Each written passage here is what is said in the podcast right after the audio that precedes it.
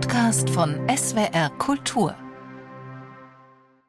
Mit dem Gesetz vom 8. Februar 1887 bekam jede Indianerfamilie ein Grundstück, auf dem man heute bequem ein Einfamilienhaus bauen könnte. Dieses Stück Land sollten sie bewirtschaften und davon leben. Doch dahinter steckte viel mehr. Henry Dawes, der Abgeordnete, der das Gesetz eingebracht hat, wollte die Indianer europäisieren. Die Ureinwohner sollen zivilisierte Kleidung tragen, in Häusern wohnen, Grund besitzen, ihre Kinder zur Schule schicken, in Kutschen fahren, Whisky trinken. Dawes war Senator aus Massachusetts. Sein Ziel war, die Indianer aus ihren Reservaten herauszulocken. Wahrscheinlich in guter Absicht, doch das Programm ging gründlich schief. In ihren Reservaten konnten die Indianer leben, wie sie wollten, ihre eigene Kultur pflegen und sich selbst verwalten. Sie hatten genügend Land zum Jagen. The Dawes Act was a way to break up the whole tribal structure of Native American nations. Instead of saying you are a group of people, all of a sudden you are individual landowners, you are Americans. Der Dawes Act war ein Weg, um die Struktur der Reservate aufzubrechen. Statt zu sagen, du bist ein Teil einer Gruppe, war plötzlich jeder einzelne Landbesitzer und Amerikaner. So die Lakota-Indianerin Charlotte Black Elk.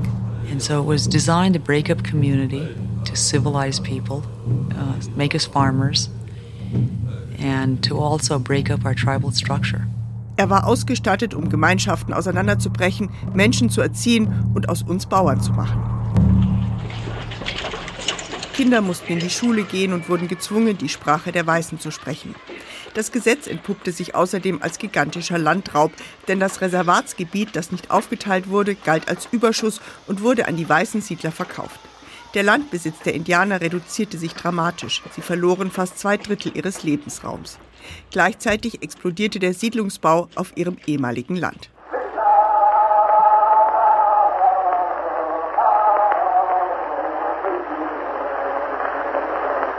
Alice Fletcher war Ethnologin, die das Leben und die Kultur der Indianer studierte und aufschrieb.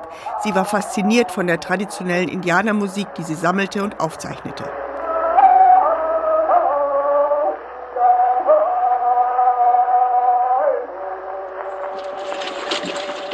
Half das Land in Parzellen aufzuteilen. Ihre Erfahrungen hielt sie in vielen Aufzeichnungen fest. I have such a hard time here, but I shall soon push through.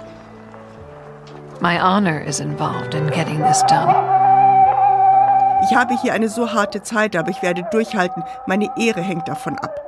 Sie beschrieb, wie sie mit einem Dolmetscher den Indianerstämmen das neue Gesetz erklärte. Dann stand ein Mann auf und sagte, wir wollen nicht, dass unser Land zerstückelt wird. Fletcher erklärte ihm, dass er keine Wahl hätte. Die weißen Siedler bedrängten sie, das gute Land für sie zurückzuhalten. I, Franklin Delano Roosevelt. 47 Jahre später wurde der Fehler vom 8. Februar 1887 wieder gut gemacht vom damaligen Präsidenten Franklin D. Roosevelt. Er beendete die Zerstückelung des Indianerlandes. Über viele Jahre wurde Land aufgekauft und an die Indianer zurückgegeben. Er gab ihnen wieder das Recht, in ihren Reservaten zu leben. Sein Innenminister schrieb damals, Wir nahmen ihr bestes Land, brachen Abkommen, drängten sie auf wertloses Gebiet, aber wir konnten ihnen nicht ihren Lebensgeist nehmen.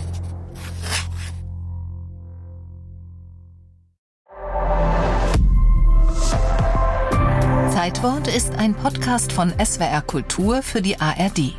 Abonniert uns in der ARD Audiothek und überall, wo es Podcasts gibt.